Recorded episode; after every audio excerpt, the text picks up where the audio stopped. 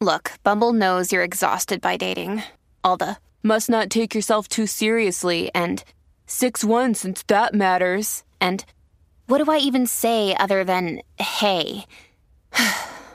Well, that's why they're introducing an all-new Bumble, with exciting features to make compatibility easier, starting the chat better, and dating safer.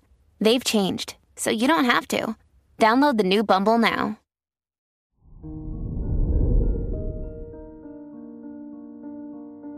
Hello there, Gemini, and welcome to your horoscope for today, Saturday, August 12th, 2023. As your chart ruler Mercury conjuncts Mars and trines Jupiter and Uranus, now is a great time to think about your long-term goals.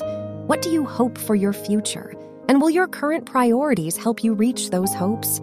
You're ready to start taking your vision more seriously. It's just a matter of allowing it. Your work and money.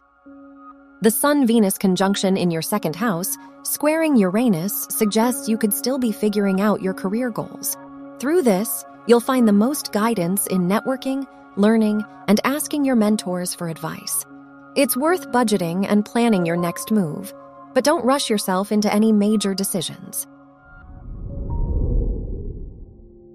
Your health and lifestyle. With the Moon-Saturn trine in your first and ninth houses, now's the time to explore new pursuits. Which of your commitments authentically fulfills you, and which feel like you're going through the motions? You deserve to feel supported by the work you put in, so don't be afraid to adjust to new interests. Your love and dating. If you are single, be careful about dating from a place of loneliness today. The Moon in your first house suggests the need for more emotional support, so it'd be best to lean on your loved ones before jumping into dating. If you're in a relationship, it's a great day to have a game night or plan a future trip. Wear orange for luck.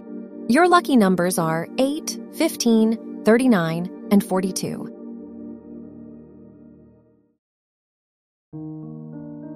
From the entire team at Optimal Living Daily, thank you for listening today and every day. And visit oldpodcast.com for more inspirational podcasts. Thank you for listening.